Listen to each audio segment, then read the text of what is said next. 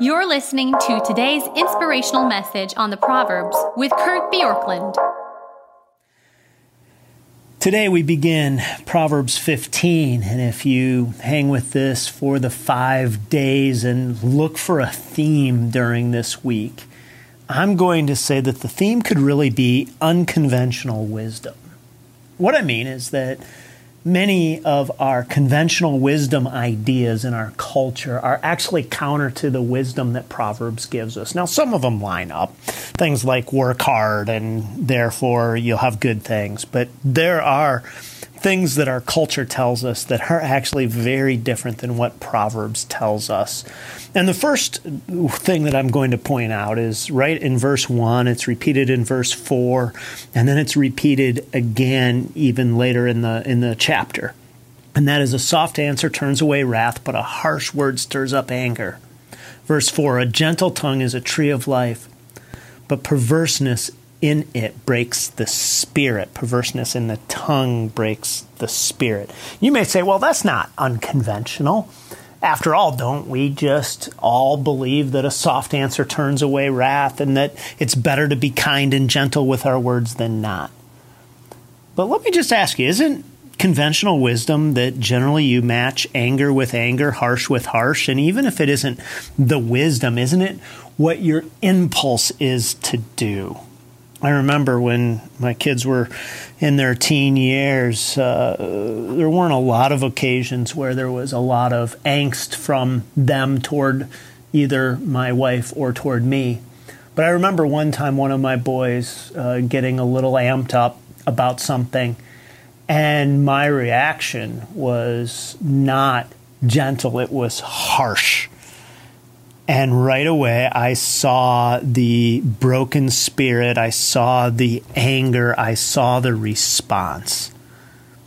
Maybe here's a way to think about it. If a fly was buzzing around your house and you wanted to kill the fly, what would you use? A magazine, a notebook, a fly swatter? Or would you use a hammer? Using a hammer to kill a fly would be a ridiculous solution to a small problem. You would damage walls, furniture, and certainly any person who might have a fly on it. Sometimes when we choose harsh words to something that's relatively benign or even something serious, what we do is we use a hammer to kill a fly in a metaphorical sense. Our words matter. Harsh words cause pain for others and for you and for me.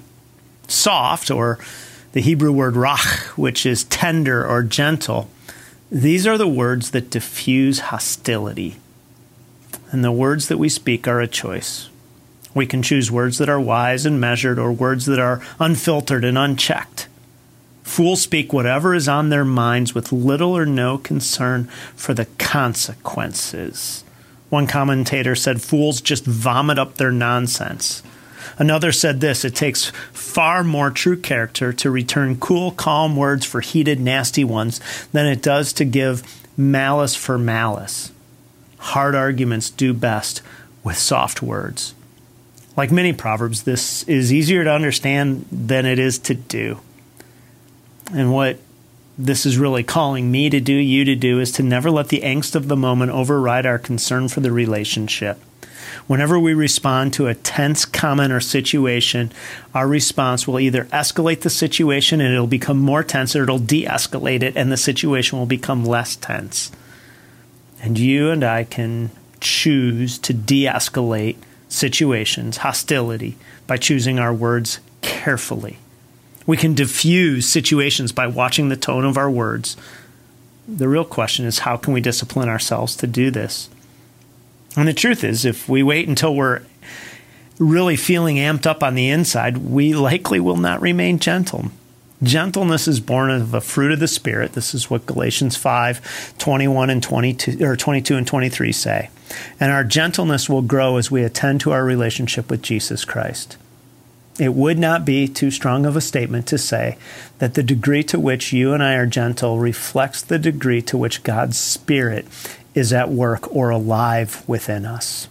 So today, I'm going to choose, and I invite you to choose to measure your words and refuse the impulse to spew whatever you're thinking or feeling. but to speak soft, kind, and gentle words.